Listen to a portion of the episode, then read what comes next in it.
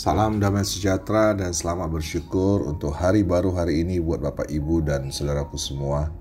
Dan kiranya hari ini kita semua dalam keadaan baik, sehat, dipenuhi sukacita. Hari ini kita bertemu kembali dalam Sapaan Damai Sejahtera 12 Juni 2023. Bapak Ibu, renungan sama hari ini kita ambil tema Keluar dari kenajisan dan masuk dalam kekudusan. Mari kita berdoa sebelum kita bersama merenungkan firman Tuhan.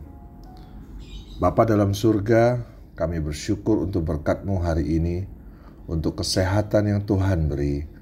Kami bersyukur untuk hidup yang sudah kami lalui saat ini, yang telah lalu, dan hidup yang akan datang yang sudah Tuhan rancangkan bagi kami. Bapa kami mau mendengar dan merenungkan sapaan firman-Mu. Urapi hati dan pikiran kami untuk kami bisa memahami kebenaran akan firman-Mu. Amin. Bapak Ibu keluarga damai yang terkasih, bacaan Samas kita hari ini diambil dari 2 Korintus 6 ayat 14 hingga pasal 7 ayat 1. Bacaan kita ini merupakan bagian bacaan yang di Alkitab diberi judul perikop, jangan ada lagi noda kekafiran. Ayat yang akan kita baca diambil bacaan dari pasal 6 ayat 14 sampai 17. Demikian firman Tuhan. Janganlah kamu merupakan pasangan yang tidak seimbang dengan orang-orang yang tidak percaya, sebab persamaan apakah terdapat antara kebenaran dan kedurhakaan, atau bagaimanakah terang dapat bersatu dengan gelap? Persamaan apakah yang terdapat antara Kristus dan Belial? Apakah bagian bersama orang-orang percaya dengan orang-orang tak percaya? Apakah hubungan bait Allah dengan berhala? Karena kita adalah bait dari Allah yang hidup menurut firman Allah ini. Aku akan diam bersama-sama dengan mereka dan hidup di tengah-tengah mereka. Dan aku akan menjadi Allah mereka dan mereka akan menjadi umatku. Sebab itu, keluarlah kamu dari antara mereka dan pisahkanlah dirimu dari mereka. Firman Tuhan, dan janganlah menjamah apa yang najis, maka aku akan menerima kamu. Bapak, ibu, sahabat Samas, bagai seorang ayah yang merindukan kembalinya si anak hilang, begitulah tampaknya kerinduan hati Paulus terhadap orang-orang Korintus. Paulus telah mengajari mereka kebenaran secara panjang lebar. Dalam perikop ini di ayat yang ke-14, Paulus uh, menasehati orang Korintus untuk tidak menggabungkan diri mereka dengan orang yang tidak percaya karena sebenarnya orang percaya dan orang yang tidak percaya tidak dapat disatukan. Dalam hal ini yang Paulus maksudkan di sini bukan hanya tentang pernikahan antara orang beriman Kristen dengan orang yang tidak beriman. Namun ini berbicara tentang berbagai bidang kehidupan di dunia ini. Jika kita membiarkan diri kita dipengaruhi dunia ini dan tidak dirubah oleh pikiran yang diperbarui oleh roh, itu berarti kita telah menyatukan diri dengan orang yang tidak beriman. Paulus memberikan perbandingan jemaat dengan bait Allah. Bait Allah adalah tempat yang kudus dan harus dihindarkan dari segala sesuatu yang tidak kudus yang akan mencemarinya. Jemaat Korintus dan kita saat ini sebagai tempat kudus Allah juga harus melindungi hati dan pikiran kita hingga tetap kudus senantiasa. Ada banyak pengaruh dunia ini yang dapat mencemari kekudusan kita. Bisa datang dari buku, film, program televisi, pergaulan, dan lain sebagainya. Menyadari pengaruh buruk yang ditimbulkan oleh hal-hal itu adalah langkah pertama yang bisa kita lakukan. Langkah selanjutnya adalah memutuskan pengaruhnya. Seseorang yang sudah mengalami pemulihan hubungan dengan Allah seharusnya meninggalkan dosa dan hidup dalam pengudusan. Itulah panggilan untuk hidup terpisah dari dunia ini bagi Allah. Jika kita memisahkan diri dari pikiran dan tindakan duniawi, kita akan hidup semakin dekat dengan Allah. Bapak, Ibu, sahabat Samas, Allah meminta kita untuk hidup dalam kekudusan secara total, bukan hanya sebagian atau bercampur-campur antara kekudusan dan kegelapan seluruh ruang hati dan hidup kita sepenuhnya untuk Tuhan. Firman Tuhan tadi menyatakan bahwa hidup yang tidak seimbang adalah hidup yang sama dengan apa yang dilakukan oleh orang-orang yang tidak percaya.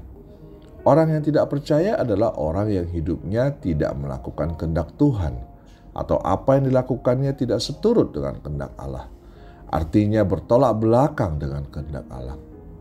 Kemudian di dalam ayat 15 tadi, Allah berbicara tentang sesuatu yang sangat bertolak belakang itu, yaitu orang percaya bertolak belakang dengan orang yang tidak percaya, antara kebenaran dan kedurhakaan, terang dan gelap, Kristus dan Belial.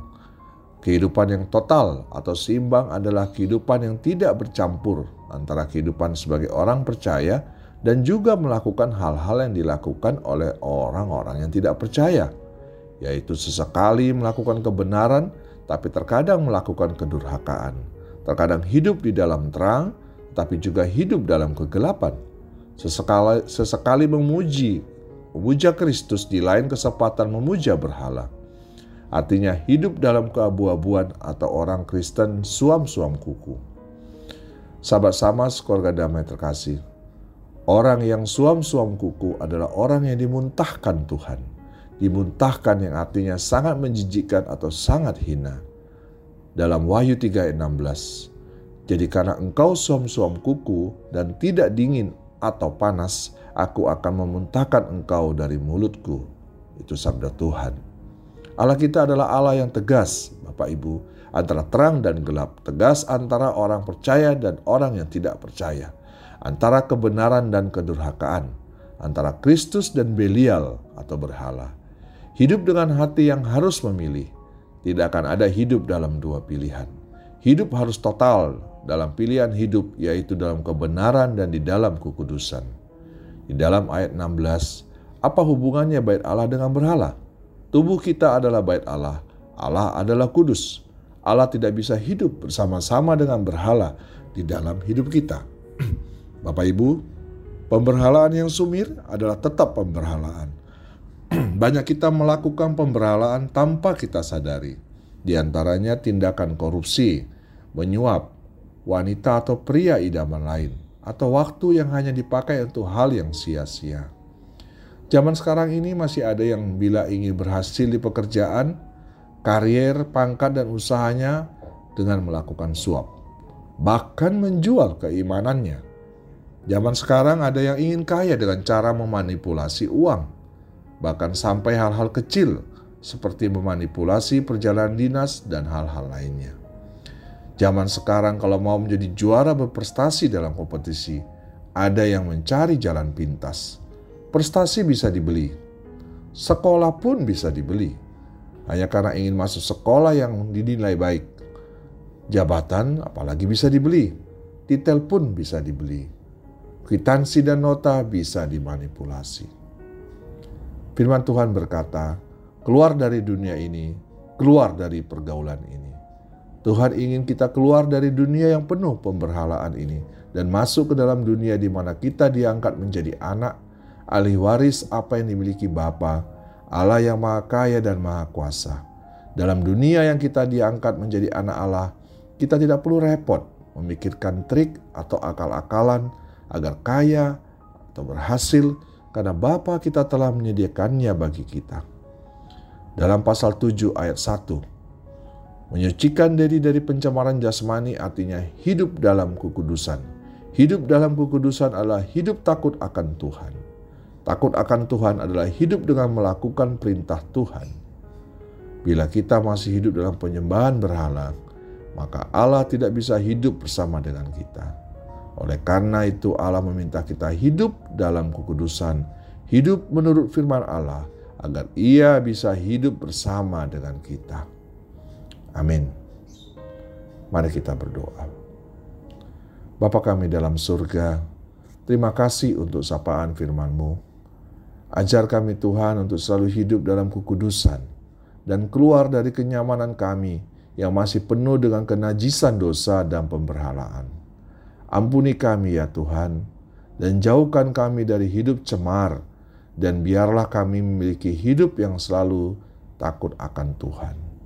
Dalam namamu Tuhan Yesus kami berdoa. Amin.